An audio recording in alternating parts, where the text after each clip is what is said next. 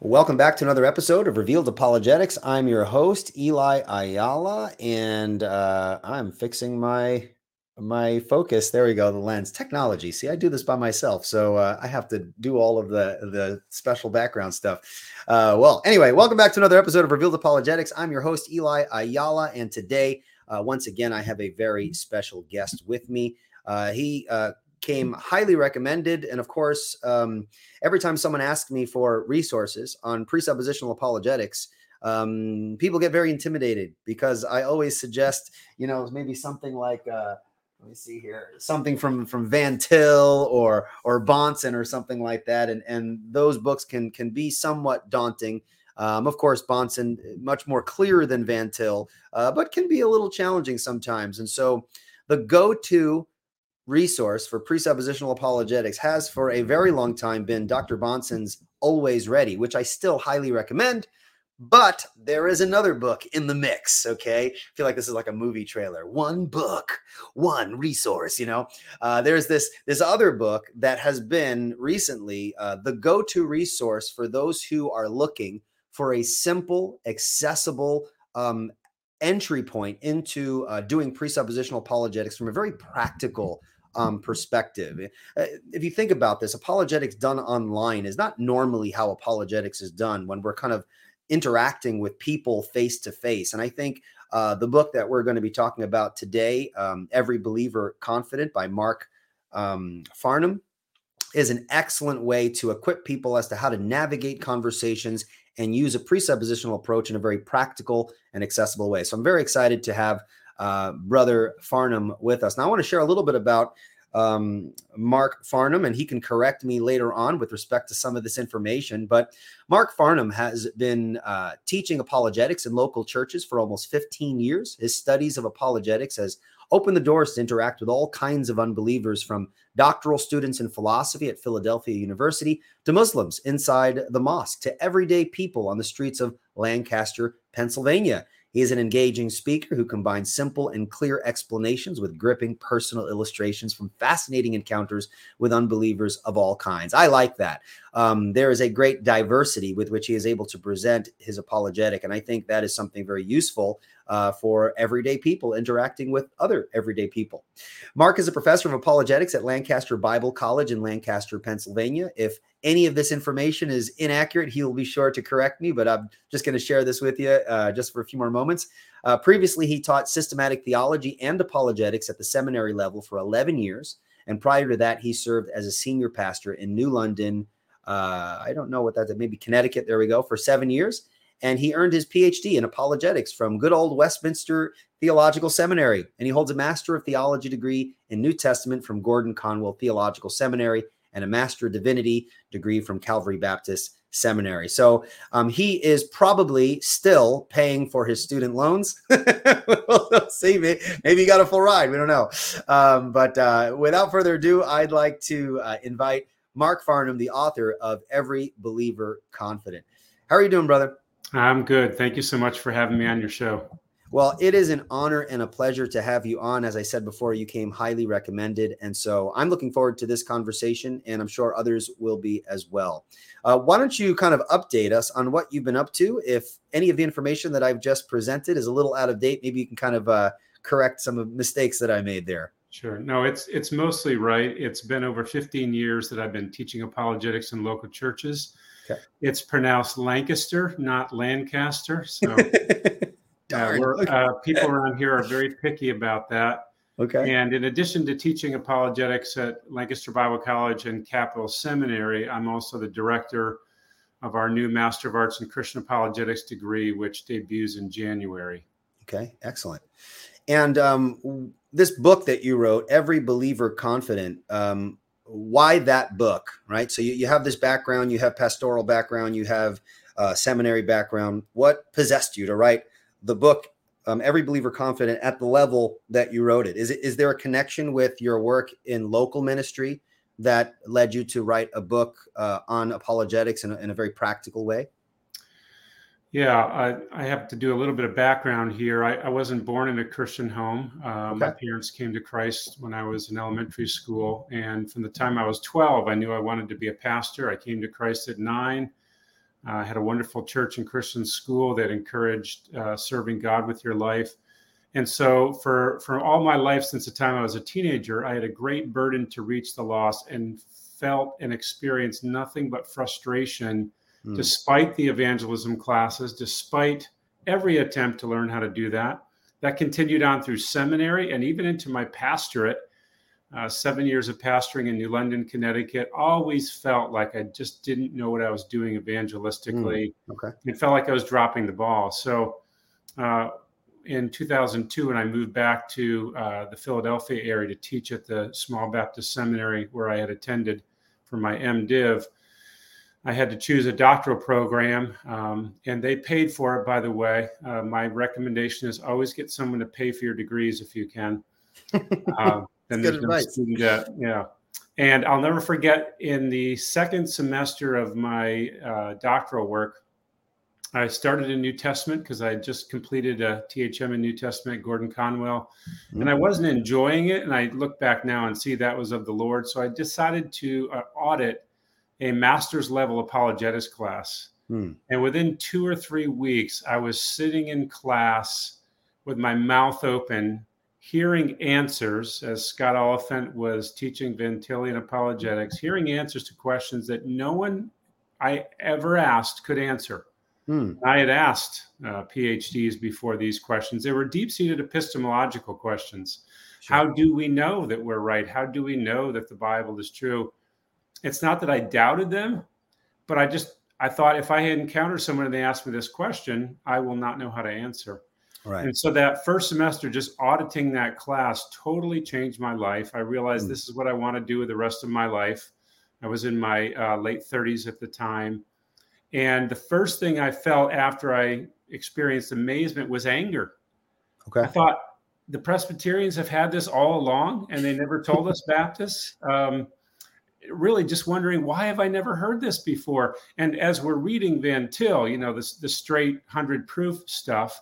Sure. Uh, I'm my mind is automatically going to how how could this be used in actual conversations with unbelievers, and how could I translate this into a lay level. Like, so that was mm-hmm. way back in fall of 2006.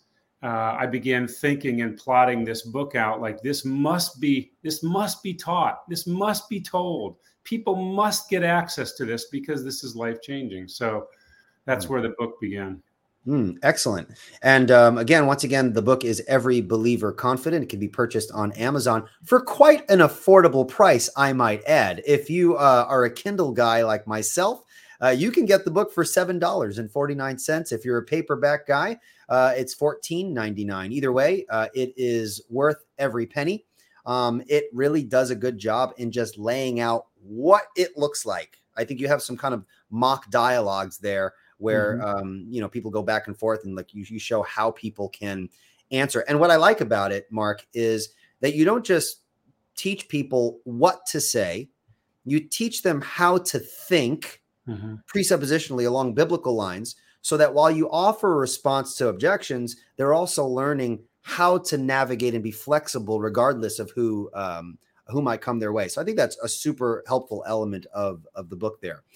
Now, as I'm reading the description here on Amazon, there was a, a, last portion here. I don't know if it's also on the back of the book, but it says here every believer confident apologetics for the ordinary Christian simplifies the basic principles of apologetics and provides effective strategies for use in actual encounters with unbelievers. It provides a structure whereby any Christian can engage anyone they meet. That's one.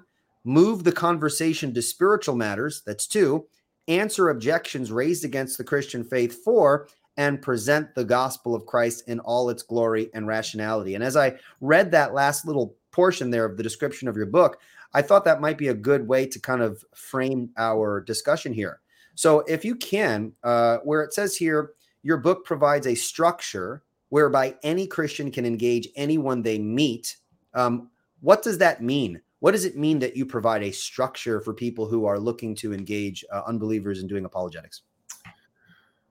This is one thing I learned when I first began learning apologetics, Van Tillian apologetics, is Van Til never gets into specific evidences, or very rarely Uh, this is not to say evidences aren't valuable. My library is full of evidential apologetics and all the wonderful things that have been found there. But Van Til was more focused on the general concepts of the way unbelief works and how to expose uh, the irrationality, the contradiction, and the unlivability of the unbeliever's worldview hmm. uh, in such a way that's the structure so that you enter the unbeliever's worldview, you look around and, and say, okay, this is not rational. That contradicts something else you say. You can't really live this way. Sure. Uh, Josh Chatraw uh, calls this an internal critique, and I like that idea. Van right. Til called it taking the unbeliever's side for the sake of argument. Mm-hmm.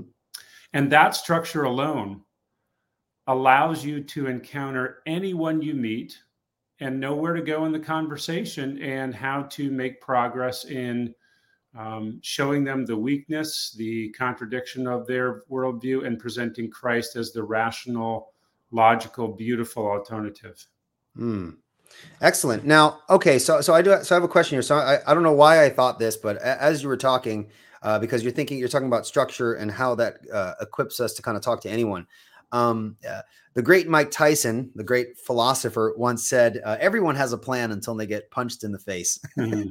okay, so it's very easy that we uh, we can read these apologetic books and we have kind of this like structure in our mind, like what we're going uh, to say, but we can't really uh, predict that because I know more or less what I'm going to say, things are going to work out the way I want them to in a conversation.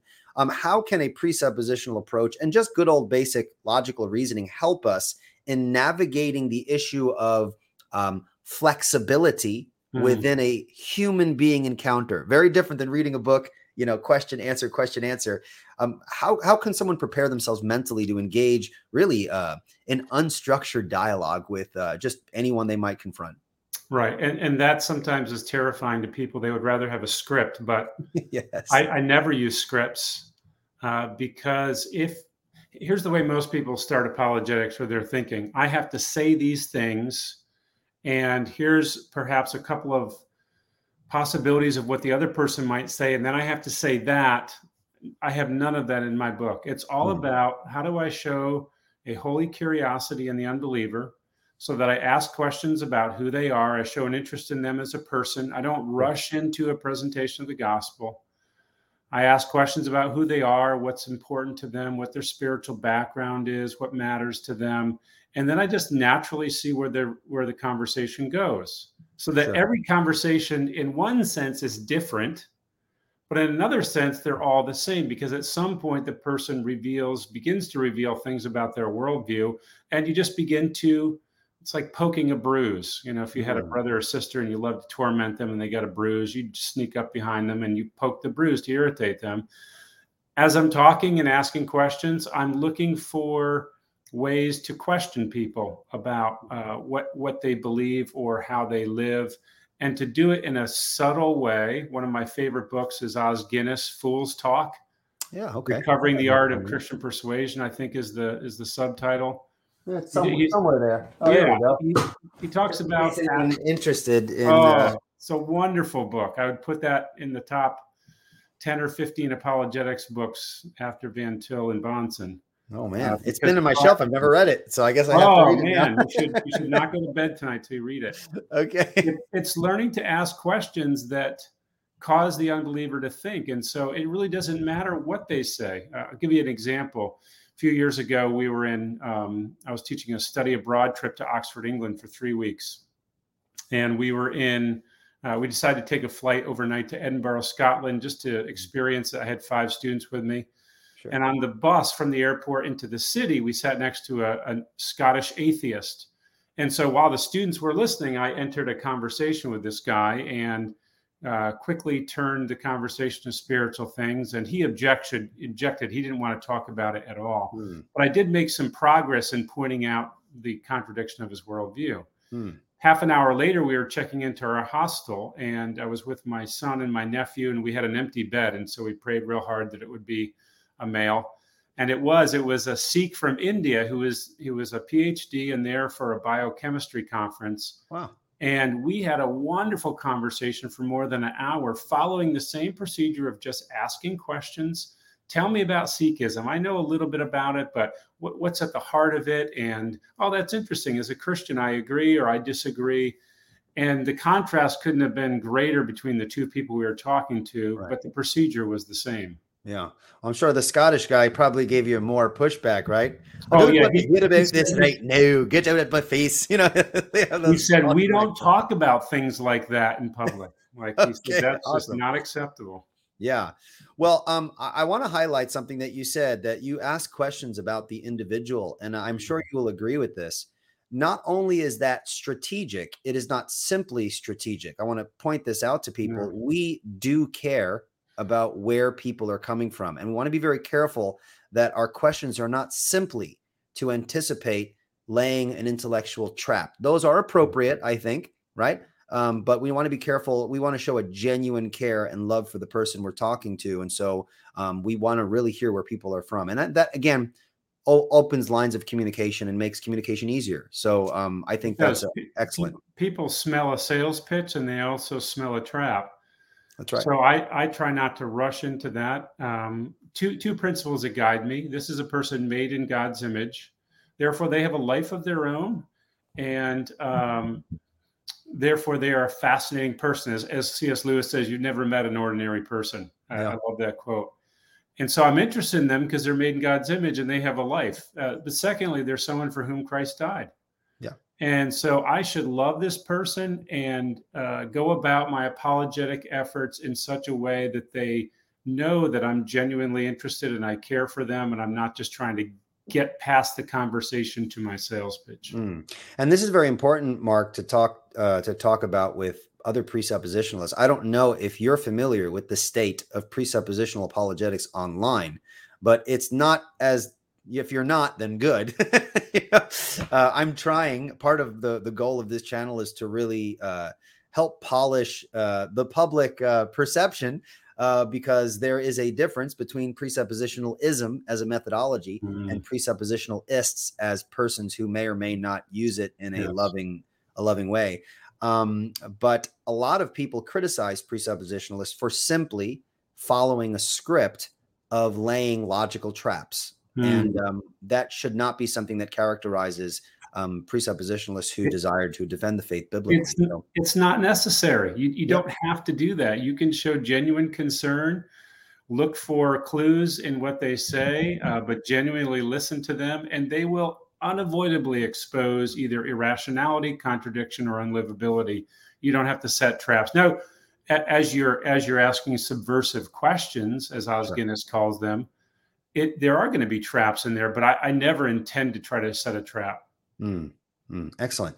All right. Well, um, so we have structure, right? There's a there's a there's a roadmap that we should be following, especially as presuppositionalists, understanding the role of the authority of Scripture when we're talking to someone, um, understanding what the Scripture says about the person we're speaking. Those are all important um, theological presuppositions we bring to the apologetical task.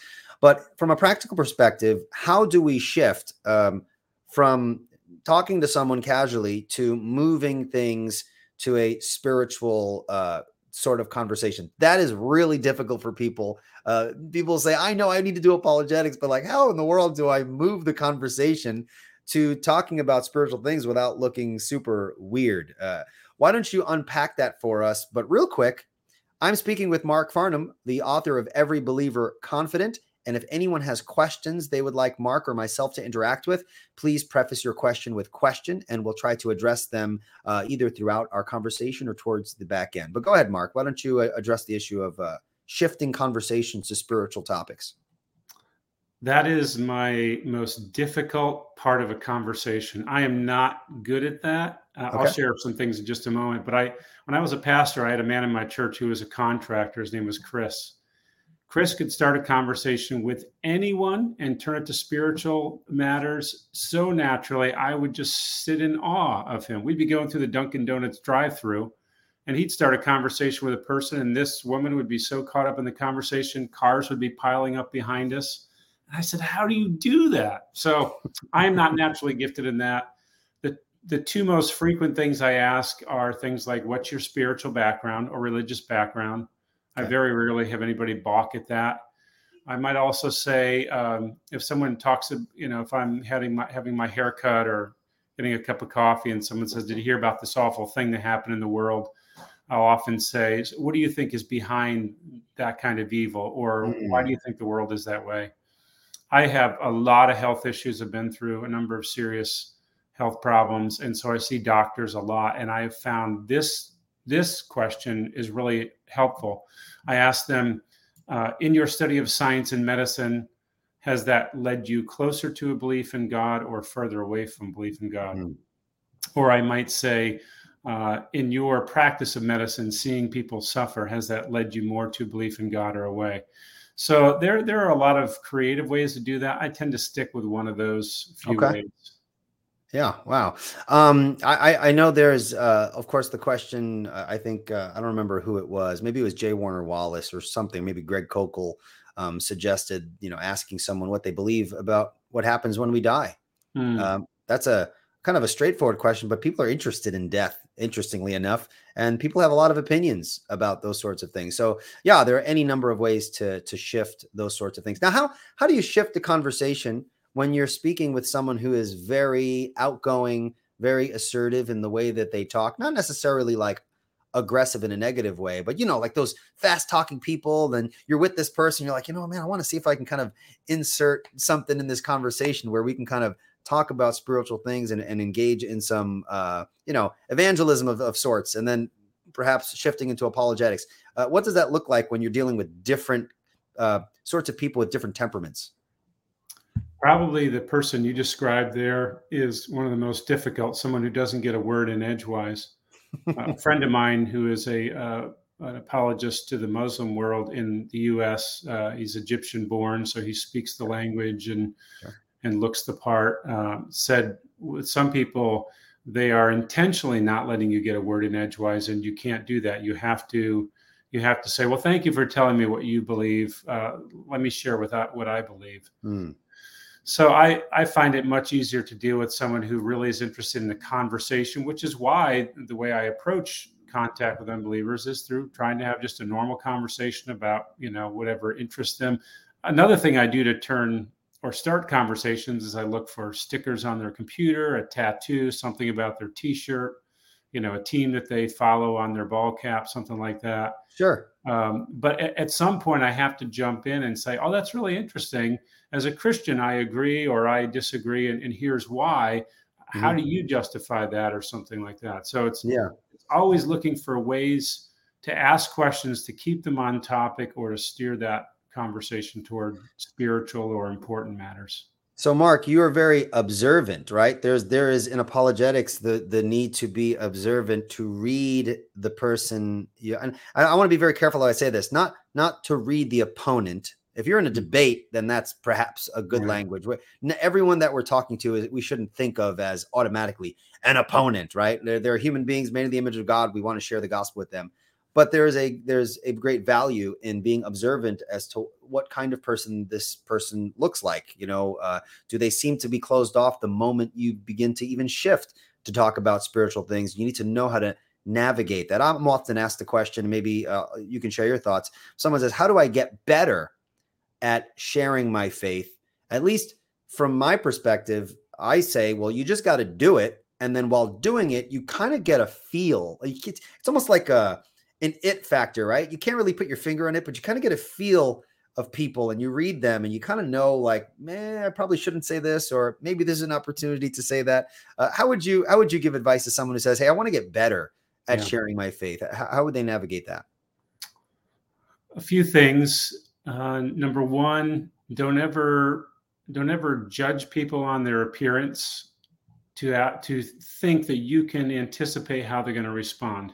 Hmm when I was a pastor, I had a guy in my church we called Big Pete. He was about six foot three, 300 pounds, big, long beard down to his waist, former Hells Angel motorcycle gang member. Oh, boy.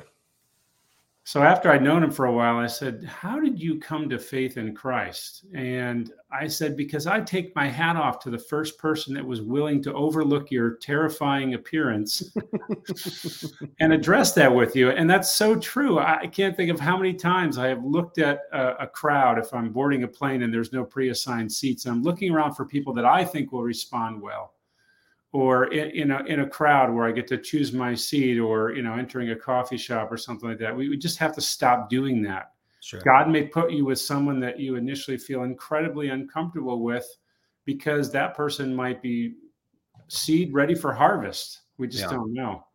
The other thing I often tell people when I do conferences in churches is, is if you don't put this into practice in the next two weeks, like a leaking balloon, you will lose confidence of everything that you feel right now. Because mm. at the end of my weekend conferences, most people are like, I can do this. And that's the goal. That's right. I tell them if you don't put this in a, into practice right away, as terrifying as that might be, you're going to lose confidence in this and you'll go right back to saying, I hmm. just don't know how to share the gospel. Right. Uh, so I always tell people, and this is true of myself, if I haven't had the opportunity to uh, engage with an unbeliever for a long time, I start to lose confidence. And it's only through the practice. Yes, you need to study and prepare, but you you've got to get out there and actually do it. Right. And when you do, you're reminded of the power of it, even if it goes badly. Sure. Sure. Yeah. And sometimes it, it does go badly, and that's that's mm-hmm. okay, right? Our yeah, job is to be faithful, not perfect. the, the, perfect analogy is uh, Paul in First Corinthians 3 I planted, Apollos water, Mm. God gave the harvest. So he who plants and he who waters are nothing. My yeah. only job in every circumstance in which I have an opportunity to engage an unbeliever is to go as far in the conversation as they'll let me go. Yeah. And if I can even just bring up Christ and they shut me down, that's still a success because now the Holy Spirit can use that to mm. to bother them about the fact that some crazy Christian tried to talk to them. So every time we actually um, submit to the Holy Spirit and open our mouths and speak of Christ or speak of truth or even just unashamedly declare ourselves to be Christian, it is a it is a win. And that's so different from the way I was taught. You didn't win, it wasn't a success unless you led them to Christ right then and there. And that just discourages evangelism. Yeah. But when every time I I can move them along uh, the way closer to Christ, that's a success. Mm, excellent. All right. Well, let's uh, let's move into some practical application here. So uh, I, I want to be an unbeliever. I want to be right now an unbeliever. I'm going to be kind of not the intellectualist. I'm going to be the Scottish guy. You know, give me proof for God's existence. You know, uh, if someone were, or if you're in a casual conversation, Mark. Okay, and I'm, mm-hmm. I'm going to ask this question twice. I want you to answer in a way that would be very simple for the average person to answer this question and then we'll put our different hats on and put the more intellectually astute hat on and say, How would you answer this question if we're talking to someone with a background in philosophy, someone very mm. educated, knows the philosophical lingo and, and various ideas that are related to Christian theism and what Christians say? How do we navigate that more intellectually deep uh, person. Okay. So sure. right now I'm going to be the guy who we're, we have a cup of coffee and you're talking to me about your faith. And I say, Hey, listen, Mark, why can't you just give me proof for God's existence? What proof do you have, man? How would you interact with me in a casual conversation and be as specific and long-winded as you need to be? Don't feel like it just needs to be like a quick, you know. It doesn't. It doesn't need to be long-winded. Uh, proof of God is the easiest. Is the easiest thing I think you can engage on. So okay.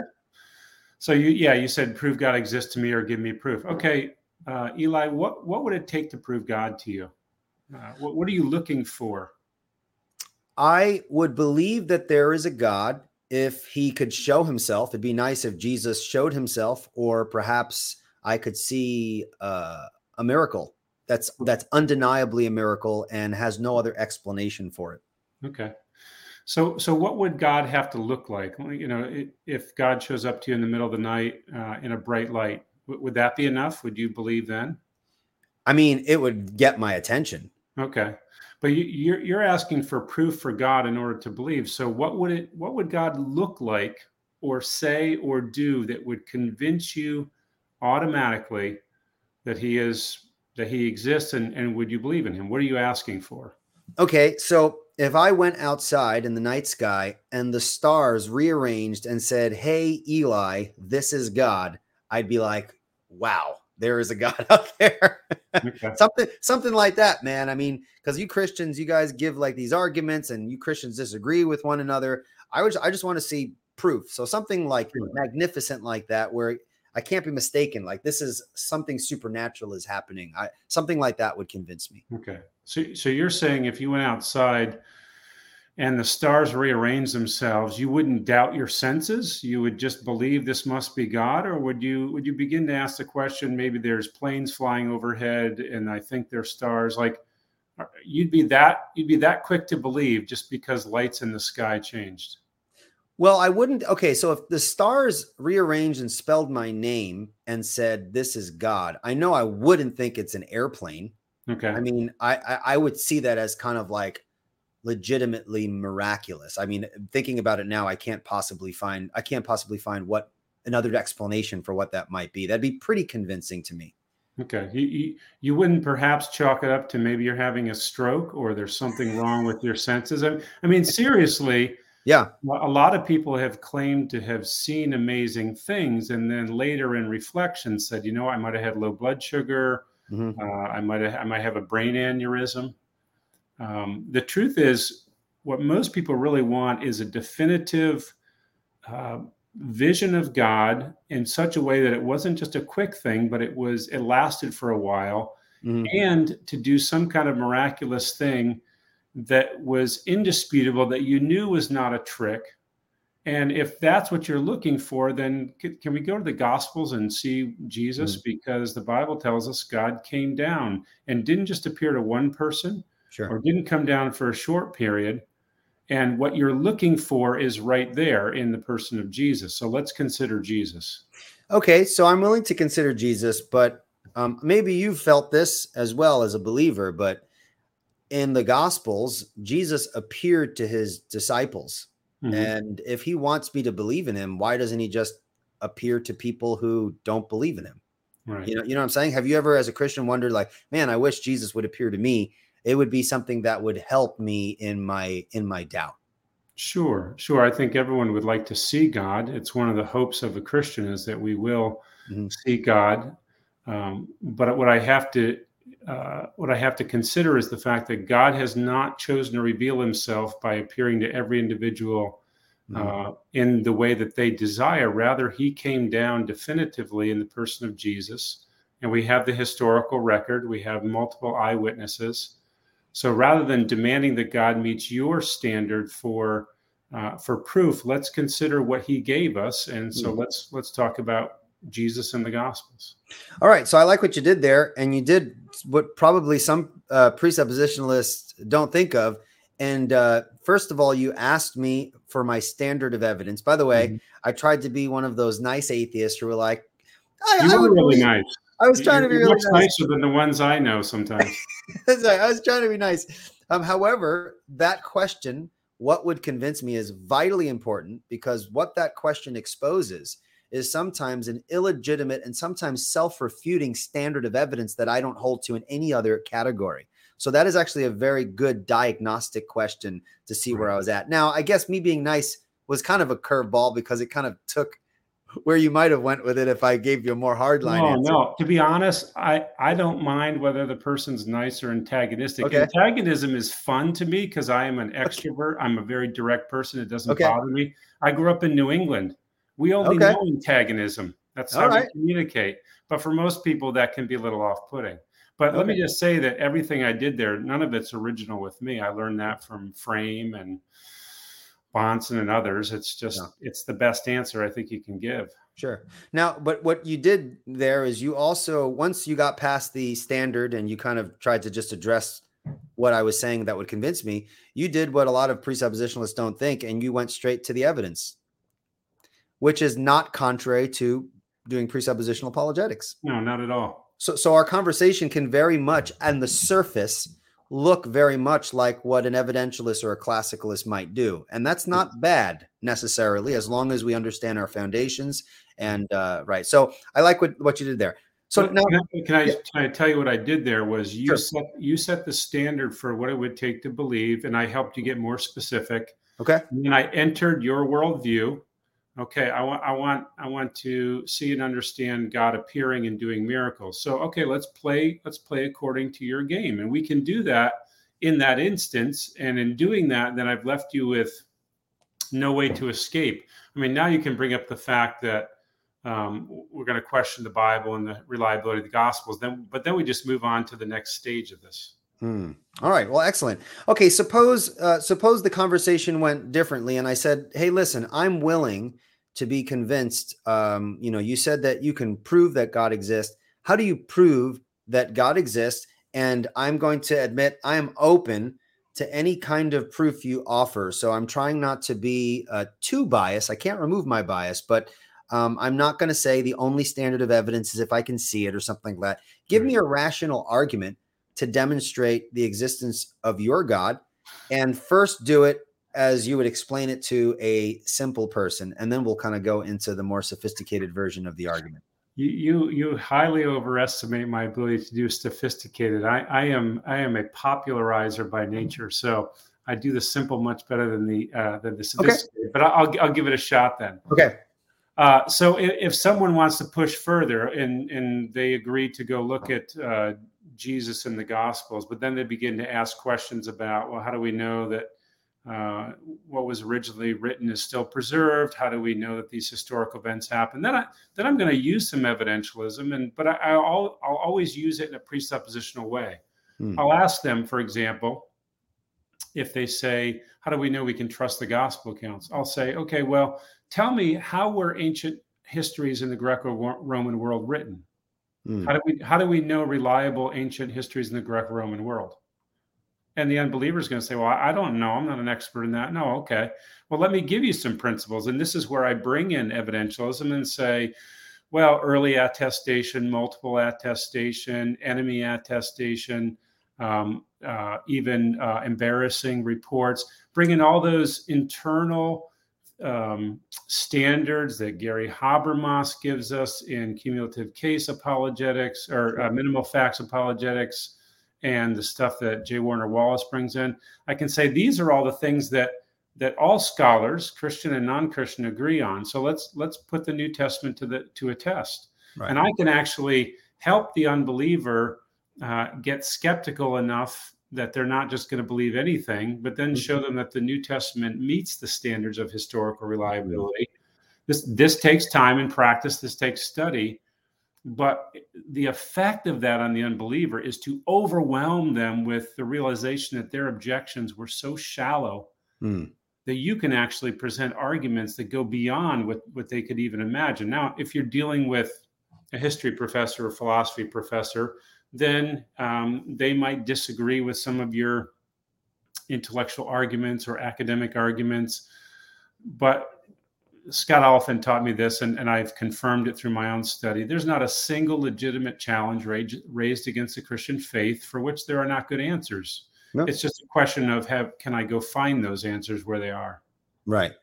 All right. Well, excellent. So, um, so you would appeal to various evidence. You mentioned Gary Habermas. Now we had Gary Habermas on the show here, and was funny. He told us a story in which he was at a table at a conference, I think, with with Greg Bahnsen, hmm. um, and he presented his. This is a funny story. He presented his minimal facts to Greg Bahnsen. and he said, "Well, Greg kind of looked at him and says, you know what? That's a presuppositional argument. And Gary Habermas is like, well, what do you mean? He's like, well, you are uh, showing the absurdity of the other person's perspective, granting their skepticism for argument's sake, and showing that the evidence still meets mm. the standards that they set. Yes. Um, and he said, "Oh, that's crazy, man. You know, but whatever. If it works, you know, use it." So uh, I'm glad you mentioned uh, Dr. Habermas there. He's got some great stuff, and yeah. I encourage people to use evidences and contextualize them in a consistently presuppositional way, and they're right. fair game, I think. So excellent. All right. Um, so thank you for letting me know you are a popularizer, and we need popularizers mm-hmm. because we need to bridge the gap between academia and the local church, right? Yes. Apologetics is not just an intellectual exercise to feel smart. Um, there needs to be that um, that bridge. Um, however, we do um, need to be always ready for anyone to uh, whoever asks us to be we need to be ready to give a reason for the hope that's in us what happens when you know, there's a, a young, you know, 20 year old in a college classroom, and there's a philosophy professor who's saying, Hey, you know, I'm just going to be open with you guys. You know, we're going to be talking about theism, and uh, I don't find it convincing at all. And if you're a Christian, uh, you're going to have uh, you're going to have some challenges in this class. I just want to throw that out there. How would you engage, and how or how would you encourage um, a young person? Um, how would you encourage them in interacting with someone who's got a great education and has knowledge of the philosophy and science and things like that how would they navigate a conversation if an opportunity were to arise uh, in which they're able to talk with a professor or something? Yeah this happened to me just recently. I was i, I started a reading group this summer at a coffee shop in downtown lancaster um, because i just wanted to have conversations with unbelievers and i'm around christians all the time. So i started a friedrich nietzsche reading group Nice. And adver- advertise it as God is dead, God remains dead, and we killed him. And uh, just invited people to come read Nietzsche with me. And it's just been amazing. Every week, different people come, hmm. and the conversations are just uh, uh, really just fascinating to see where people are in in their thoughts about Nietzsche. But one week, uh, a professor of a university in the area, a professor of philosophy, showed up and thankfully, he was the only one there that day. And we had a 90 minute throwdown on philosophy wow. and Christian apologetics. And uh, I'm not a I'm not a philosopher. I don't have a degree in philosophy. Yeah. Obviously, apologetics intersects with that, and I I teach undergraduate philosophy, and I've read a fair amount of it. But a lot of it came down to as he presented what he thought were good arguments against Christianity.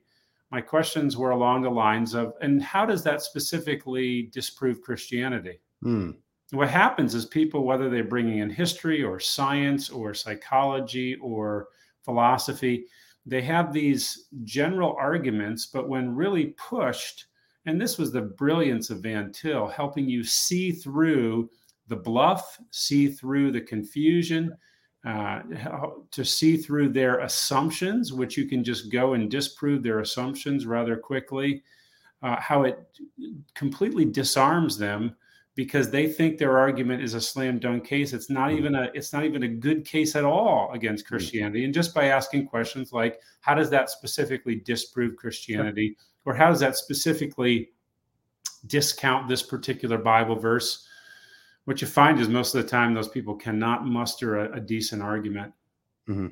Yeah, that's funny. I, I teach um, eighth grade logic, and we we talk a little bit about this and analyzing whether someone's conclusions logically follow from the main mm. of their arguments. And uh, so i give an example of um, someone who leaves the church because the pastor was caught misusing funds. So you know they feel like they were mistreated. They trusted this pastor and so oh man i'm not going to be a christian again uh, anymore because they're just a bunch of hypocrites. Now let's get this straight.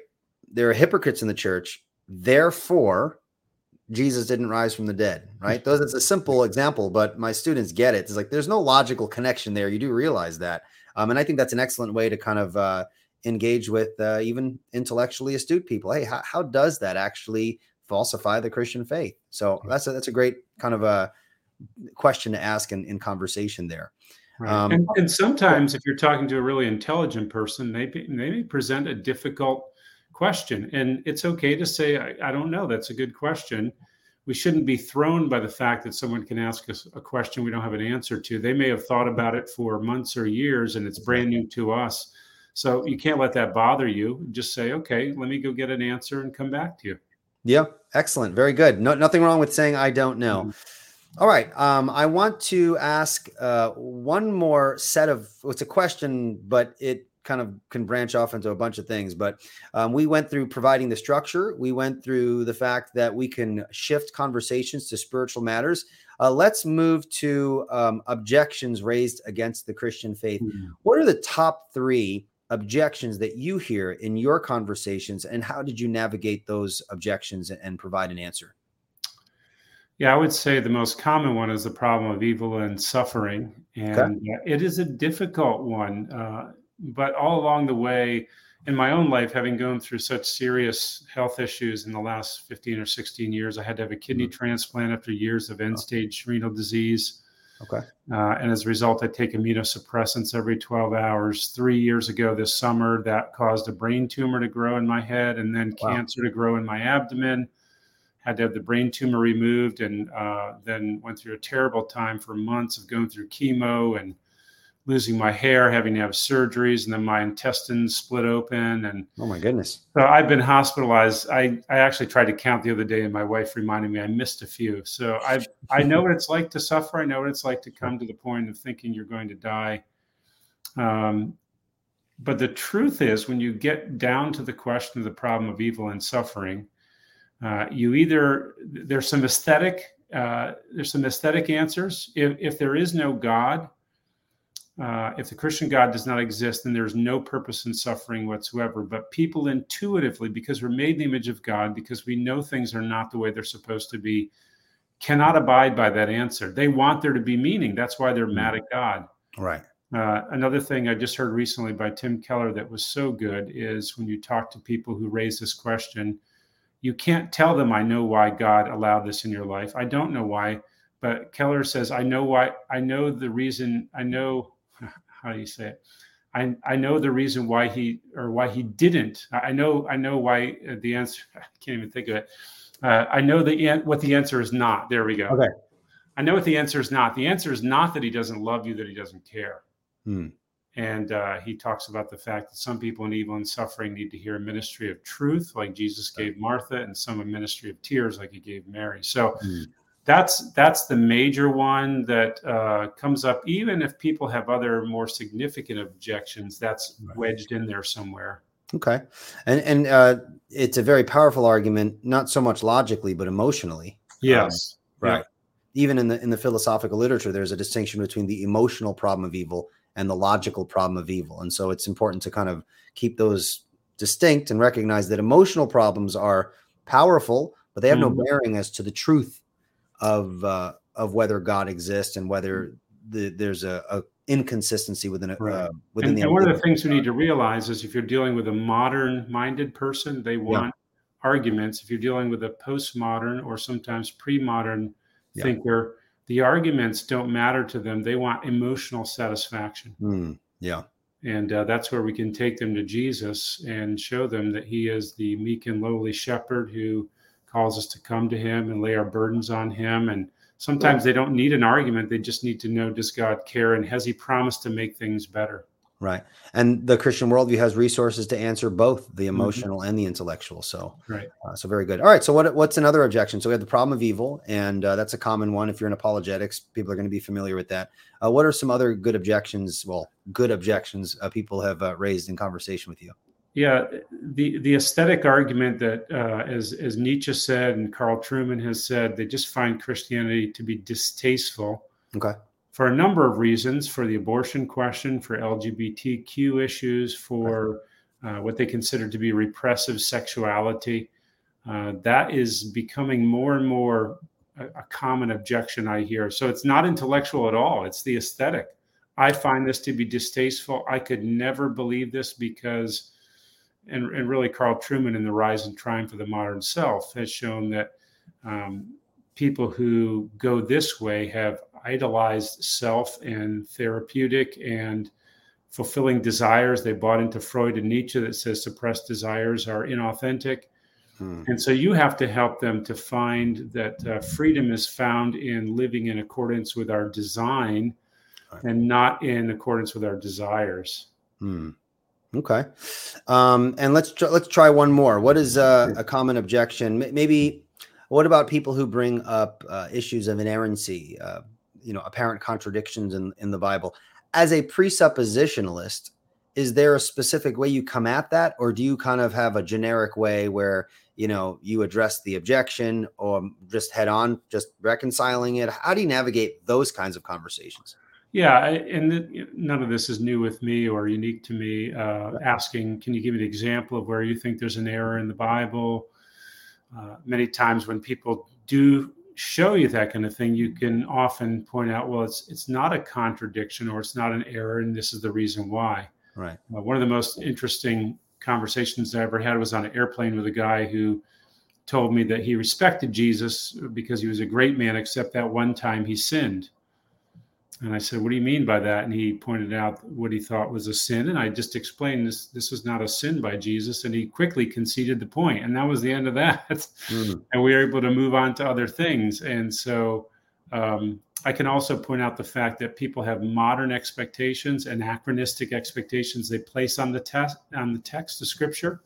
Well, it should say this, or why doesn't it say that? And I can point out that um, you're, you're, placing your modern expectation. Take the text at face value in its historical context, sure, and it's not a problem. So, just learning a few of those kind of things um, helps to quickly answer what some unbelievers think is a slam dunk case against mm.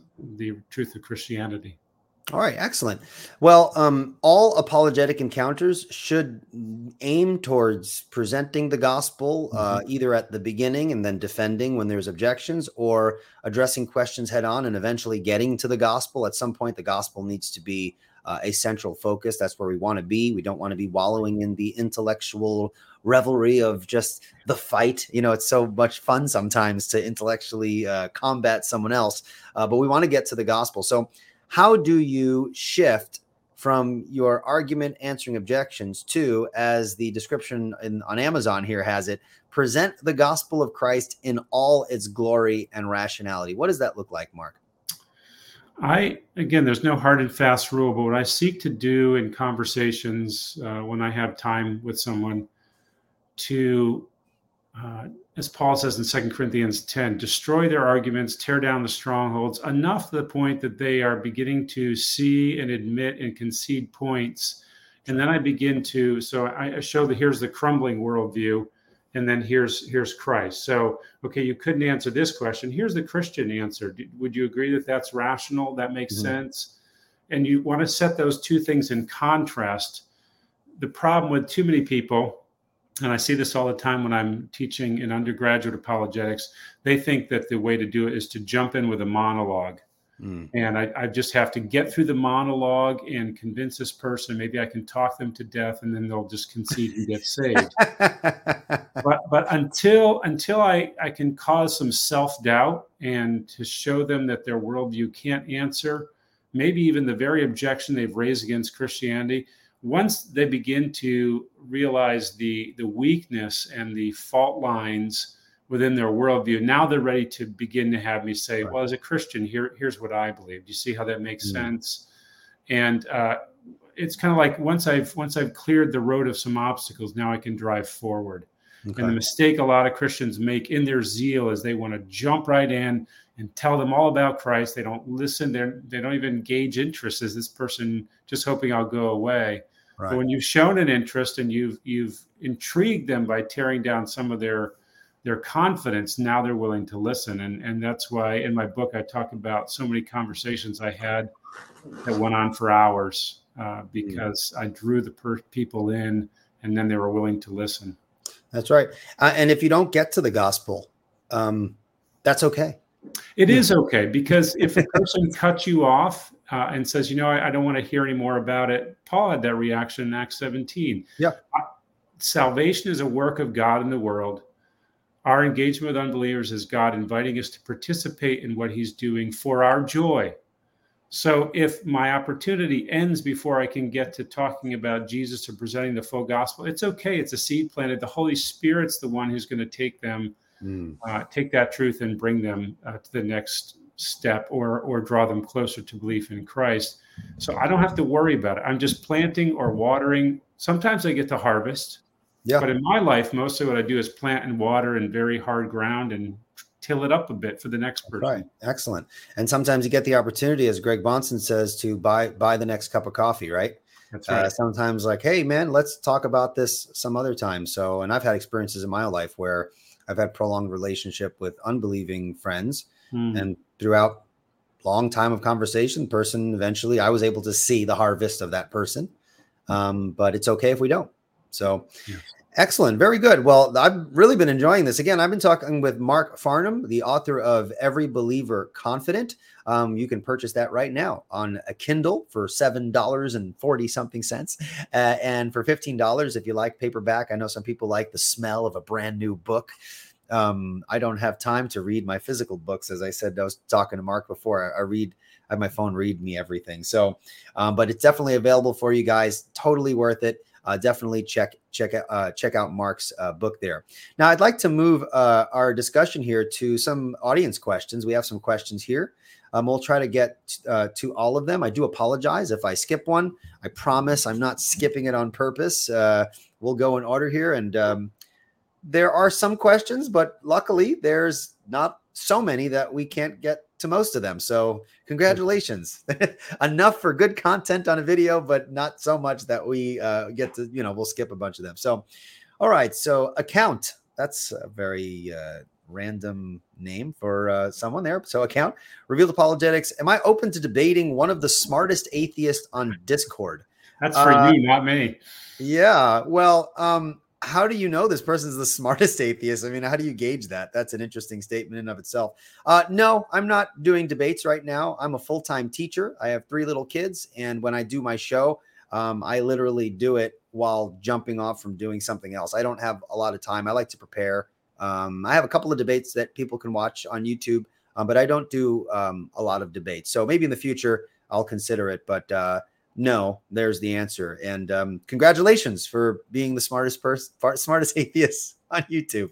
Uh, that's awesome. Uh, okay, so let's see here. Uh, Alyssa Scott asks, "Would you? I suppose this is for you. Would you be against reading this book for Audible? I will buy it immediately. Have you thought of putting this out on Audible? I'm actually about to close a deal with a uh, with a voice actor to do to record my book on Audible, so that nice. that will probably be done in the next couple of months. All right, excellent, awesome. Um, a lot of people love Audible. I like. There's a lot of apologetic material out there too. Mm-hmm. We need mm-hmm. more presuppositional stuff, so that's really good to hear. Uh, Jay Wise uh, asked the question, Dr. Farnham, could you provide details on your curriculum for the listeners? there has been no one more uh, more uh, pressing on me to to get this apologetics curriculum published than Jay Wise. So I appreciate awesome. that. Uh, I began writing a curriculum about seven or eight years ago. Uh, worked away on it steadily. It's been in editing now for almost two years, but it will be released uh, sometime in the spring by Positive Action for Christ publishers in North Carolina. Uh, you can go to their website, Positive Action for Christ. It's, there's no information on the website yet about the curriculum, but they are a curriculum publisher. I have received the uh, the mock-up of the cover. The teacher's manual is done. They're just trying to finalize the student manual, and with a lot of the supply chain backups, uh, they have not printed that yet. And uh, so if you can count on spring 2023, hopefully there'll be something on the website there. But it is a 35 week curriculum with a full teacher's manual, nice. student manuals, full color, um, at least on the covers, and I think two color on the inside. And it is written entirely from a presuppositional uh, viewpoint. Uh, the first half of the curriculum takes you through at a at a basic level. It's, it's designed for upper high school into adult level. Okay. So it, it covers uh, a lot of what's in my book um, for the first 10 lessons or so, but in much greater detail. And then after that, we dive into all kinds of questions like historical reliability, uh, mm. science, uh, logic, trying to think what some of the other topics are, but a, a number of topics. So 35 weeks worth of school curriculum. Nice. Uh, in a couple years, it'll be adapted for church curriculum, broken into two 15 week lessons. Uh, so it is progressing uh, slowly. Uh, I would encourage you. A few people, uh, teachers like Jay Wise, have gotten an advanced copy to use to teach. Oh, lucky as a, as a test case, really because of his persistence. Um, but it, it, will be available for. Students. I know another teacher that might be interested in getting. I, have to stop off offering test copies because the publisher's not happy with me about that. But uh, listen, Mark, the most year the question, 2023, 2024, it'll be fully available. That is awesome. The question that I've got asked the the most on this channel is when will there be a curriculum available for teenagers or mm, you know yeah, lay people? So that's definitely meeting a need. I know I can't write it because I don't have the time. So I thank God you're writing it, and it sounds like it's going to be awesome. So um, folks should really uh, keep their ear out for that when it comes out. Jay has another question. I'm kind of going in order here. He says, Dr. Farnham, how would you recognize implementing TAG, transcendental argument for God, in, a, in practical apologetics? So, kind of like a transcendental argument in kind of common conversational form. It's a great question. So, I, I believe in TAG. I, I, I follow a few uh, presuppositional groups on social media and heard that some people are abandoning it.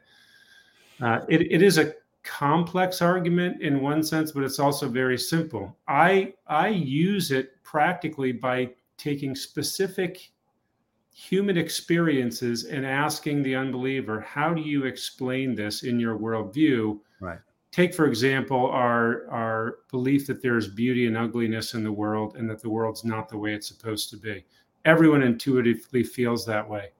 So I take little bits and pieces like that issue, or how do you, I might ask someone, how do you explain that uh, people have a longing for meaning and suffering? If if we came about through blind, random process of time and chance, uh, then there really should be no mourning over suffering. Uh, you know, zebras see some one of their fellow zebras killed, they they observe for a little while, they move on. Why is it that we intuitively mourn and think the world is not supposed to be that way? And my argument is there's no other logical, rational explanation except the Christian faith. So mm-hmm. if you break TAG down to human experiences, and I think Josh Chatraw in his book Telling a Better Story has really kind of uh, moved this argument to the next to the next level. Uh, everyone who studies Van Til knows that he said his his thoughts and ideas need to be expanded further on. Right. And some really good interpreters and expanders of Van Til have. And I think Josh Chatraw's book, Telling a Better Story, he gives us all these narratives by which people live and shows that uh, only the Christian faith can make sense of these narratives and these intuitions and human experiences. Mm, excellent. Thank you for that. Um, Apologetics 101 asks Is Mark a Calvinist? yes. Yes. All right. Uh, although I, I never use the term when I teach apologetics, it's unnecessary right? Uh, because I, I, speak to I speak to a lot of Arminian groups. Um, this here's the strange thing: I've never had a Presbyterian church ask me to come in and do apologetics. It's always the Arminian churches that want to do it, and all I do is take them through Romans one in an extended lesson. Talk about uh, the knowledge of God every unbeliever has, the suppression of the truth, and uh, you know some of my other lessons. We get into the need of the Holy Spirit and I, I, very rarely have anybody pick up on that. They're just mm. convinced by the scriptures. So mm. I don't use the term in my teaching because uh, I, I, don't see it as necessary. I want them to be convinced by the scriptures. Sure. Excellent. Thank you for that. Apologetics 101 does have a more uh, specific question here.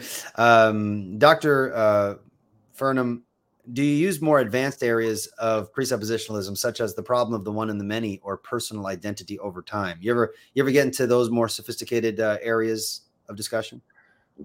Yeah I, I, mean i read stuff like that and i study that. The problem of the one and the many is huge. When i teach philosophy i, I hit it over and over again with my students and show how different philosophers in the history of western philosophy tried to answer that question. I don't i rarely trot these out in a conversation with an unbeliever. Sure there's all kinds of stuff like this philosophical issues that I spend a lot of time reading on for background knowledge.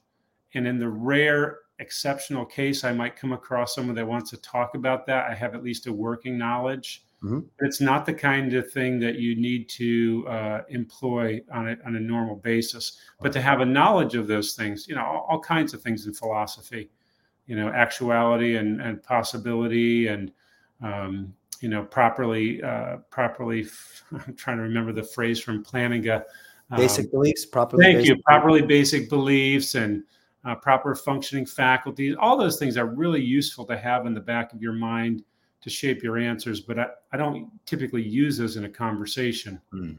typically okay. Yeah, ne- neither do I. I talk about them here in the channel because it's an area that people want mm-hmm. to. Oh yeah, it's more, really but... good stuff to know. Yeah, Excellent. Yeah. Um, uh, Fernando Medina um, asks, what would it take to convince you that you are wrong in your belief in God? Yeah, that's that's a question I really came across recently. You know, is are we closed-minded for saying that there's no evidence that could count against the Christian faith mm-hmm. and therefore we are, in, in essence, sealed off from counter evidence. But see, this this question implies the idea that evidence is neutral and therefore could undermine uh, my belief in God, where uh, every belief system, every worldview has explanatory power, but it has their limits. Only the Christian worldview can fully explain all of life in this, uh, all of human experience and life in this world. Um, and I have to acknowledge that God's reality is the ultimate metaphysical reality, uh, and any other any other piece of evidence or any other argument simply cannot compare to the comprehensive nature of that answer. And so I'm not worried about what science is going to find or what history is going to find because uh, all that has been presented against the Christian faith uh, thus far has has failed uh, remarkably to in any way undermine confidence in that. So um, it's more of a it's more of an interpretation issue. You you cannot interpret anything you encounter in a rational sense apart from the Christian faith. Right. And atheism is one of the easiest to debunk because almost everything they argue, every piece of evidence they argue for, contradicts their fundamental worldview to begin with. I agree. Yeah, excellent. So the question itself has an embedded neutrality principle in there yeah. that presuppositionalists reject for biblical reasons and we reject for philosophical reasons. So there's mm-hmm. no such thing as neutrality. So um, that's an important thing. You've identified a presupposition embedded in the question. Yes. And, and, truthfully, that just takes practice. And, and, this is why reading widely is so helpful. Mm-hmm. I read a lot of, uh, uh, of atheism and unbelief to try to discern what is the hidden presuppositions here. And neutrality is, is always there. That, that we somehow encounter the world with no preconceived biases. We have direct access to that external object, and our knowledge corresponds perfectly with it all that's been disproven in the world of philosophy. Mm. Um, so, so to assume neutrality is to just, I hate to say this because I don't want to sound rude, but it's to be ignorant of philosophy, mm. uh, because even philosophers acknowledge that, especially the postmodern philosophers. They they really point out the fact of our biases. Sure, excellent. Thank you for that. Um, uh, Davinsky Makalensky asks, Mark, how would you presup use precept to a Catholic believer?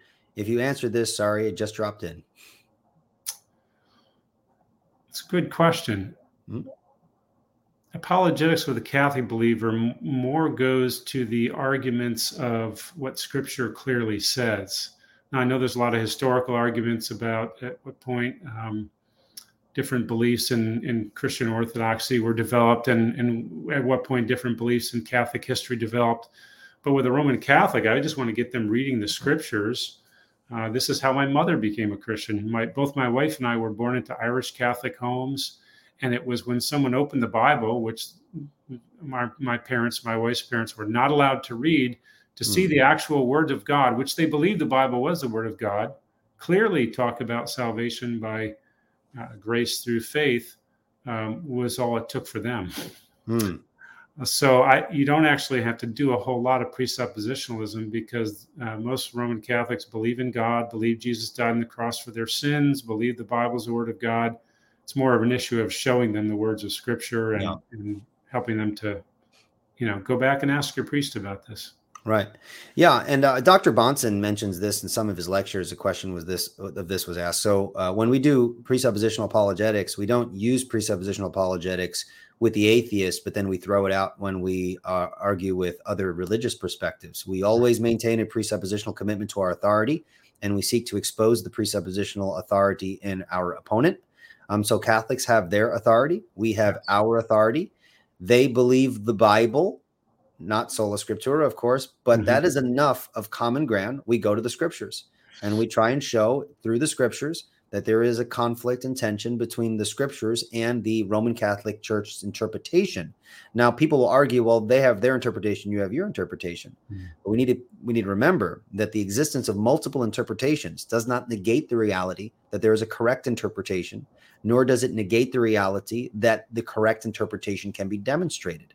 So we continue to point people to the scripture, argue from the authority of scripture, and we pray that God uh, removes the heart of stone and gives the heart of flesh. So presuppositionalism can be applied to Roman Catholicism. Yeah, uh, let me say it this way: depending, yeah. all different kinds of beliefs, whether they're non-theistic or polytheistic or um, you know cults or Roman Catholicism. You use different degrees of a presuppositional approach, but they come out differently.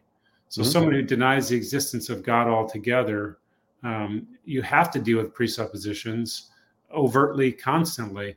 Uh, when you can agree with someone that the Bible is God's word and Jesus died for their sins, yes, you do recognize their um, their authority is the Catholic Church or the Pope or their local priest, but you already have the uh, the uh, epistemological common ground of the Scriptures, and so you, you, don't see it quite overtly there.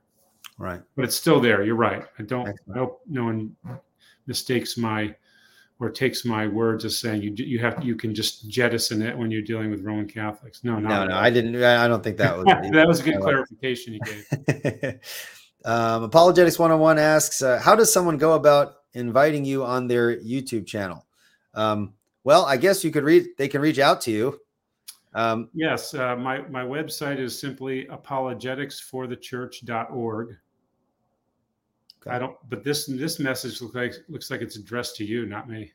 Ah, okay. All right. So um, I if love- anyone wants to reach me, it's apologeticsforthechurch.org. oh yeah, I guess that's true. Um, yeah, I love coming on to people's channels and and talking about apologetics. So you can just email me at revealedapologetics at gmail.com um, and just let me know what you have in mind and uh, we'll see if we can make it happen. I'm totally down to do. I love doing stuff like that. So I appreciate it. Uh, here's our last question. Um, and we got through all of them. So awesome. So here's a question How do you respond to the atheist claiming certain things in reality are brute facts? So we don't really need God. There are certain facts that are just brute facts. We don't need God to understand what those facts are all about. I would say, what are those brute facts? How do you tell the difference between a brute fact and a, a fact that needs interpretation? And uh, give me a give me a good argument because I'm I'm unaware of any arguments uh, again, scientists who might make this argument show their lack of knowledge of philosophy. Mm-hmm. One of the big questions in philosophy is how do we know that the thought in our mind and the words we use to describe it have any correspondence whatsoever to that external reality? Uh, and and most most people don't know this, but most scientists have no working knowledge of philosophy. They're completely unaware of the issues. A great example is Richard Dawkins. Right. Uh, when the God delusion came out, I, I, read that cover to cover, and I was learning philosophy at the point. And I'm like, how can how can this brilliant scientist be so ignorant of some of the most basic uh, ideas in philosophy? But he is, he was. Yeah. And uh, many people who are scientifically minded, because they're dealing with the empirical, think that philosophy, dealing with the rational, is is a lesser way of knowing. When in reality, they're they don't they're not aware of their own uh, scientific presuppositions. They're not even aware of the problems in philosophy. So they end up saying things that every philosopher rolls their eyes at. Mm, yeah, excellent. Yeah, that was a terrible, terrible book. even atheists admit that was a oh, terrible. Oh, but it was very entertaining. So Yes. Uh, Van Til also had something to say about brute, brute facts. He uh, Van Til famously said that brute facts are mute facts. Facts mm-hmm. do not speak for themselves. They require interpretation. Interpretation requires a system of uh, a worldview uh, to, to be made sense out of. So when someone says something such and such is a brute fact, maybe like logic, or you might hear some people say online, reality is reality. It's just reality. Um, you know, they're not really saying anything, right? Uh, what reality is is going to be based upon your presupposition. And if you don't define what reality is and you just say reality is reality, that's just tautologous. You're not telling us anything. I can say a blark is a blark. There we go.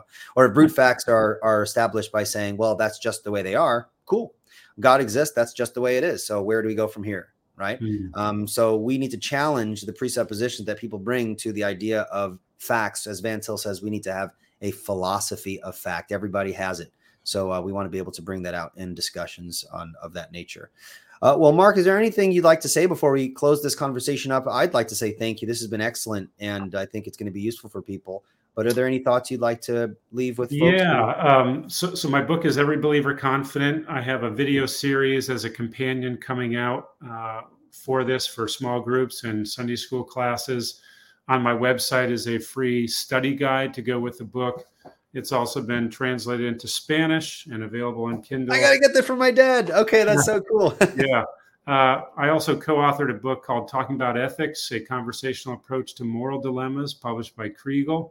If you want to, uh, it's written from the perspective of three friends one Christian, one uh, atheist, and one, I forget what the other uh, character is, but they work through different uh, ethical issues. Uh, we, are getting ready to land another contract with Kregel writing a book called Talking About Worldviews, mm. uh, Philosophical Reasoning. So I, am a generalist, so apologetics is my main focus, but philosophy and ethics are other areas that I'm into as well. Yeah. So those can be a help. On my website, there's all kinds of uh, different resources. Uh, it's not like a CARM or other thing where you have dozens of articles. I write a blog, I have a podcast. My main ministry is going into churches on a weekend and helping the average ordinary Christian gain confidence that they can engage any unbeliever they meet effectively with the gospel mm. in the course of a weekend. And so that's that's primarily what I do. Um, and we're hoping to train up some interns to also do what I do. But that's that's my main ministry outside of the college. Oh, that's excellent. Well, Mark, this has been an honor and a pleasure talking with you, and uh, this has just been a very pleasant conversation and informative. And I know that folks will go back and, and watch this multiple times. Um, and I'm surprised we we got here. My show sometimes goes up to two hours, so one hour and 15 minutes is doable if you're driving to work or something like that. People can get this in and enjoy uh, this conversation. I'd like to say mm-hmm. thank you so much for this. Oh, it's an honor to be on your show. My pleasure. Well, folks, just as a heads up, on September 22nd, I'll be having Dr. Lane Tipton from uh, Westminster Theological Seminary uh, to talk about his book on Van Til and uh, his Trinitarian theology. And of course, that's out in September, uh, middle towards the end of September. Uh, but there'll obviously be more shows before then. I, I have a, uh, a box that my wife made for me entitled Bible Questions, and my sixth grade students um, I teach sixth grade Bible at the school that I work at. They have filled that box with a bunch of questions and they're anonymous. I thought maybe it might be a good idea. Maybe I'll do an episode where I'll just answer questions from sixth graders. Uh, so you can kind of get a feel as to what kind of questions uh, kids ask. So I thought that might be good. I'll let you guys know when when I do that. But um, that's it for this uh, episode. Um, thank you so much, Mark, and thank you everyone for listening in. And until next time, take care and God bless. Bye bye.